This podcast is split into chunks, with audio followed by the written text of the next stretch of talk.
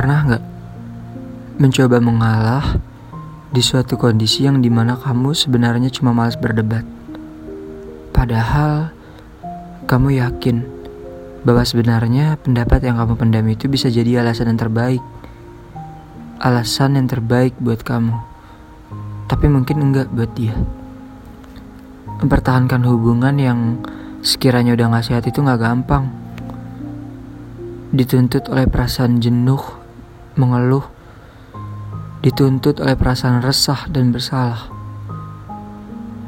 Saya lebih rela dibilang sebagai pria brengsek, tapi kamu tenang dan senang. Dibanding harus menjelaskan perihal yang membuatmu berpikir mengenai kesalahan. Saya tahu saya naif. Saya tahu saya terlalu egois. Tapi saya yakin bahwa gak semua tentang menyudahi itu berarti menyerah. Karena gak baik juga dalam hubungan yang tak tahu arah. Terima kasih sebelumnya.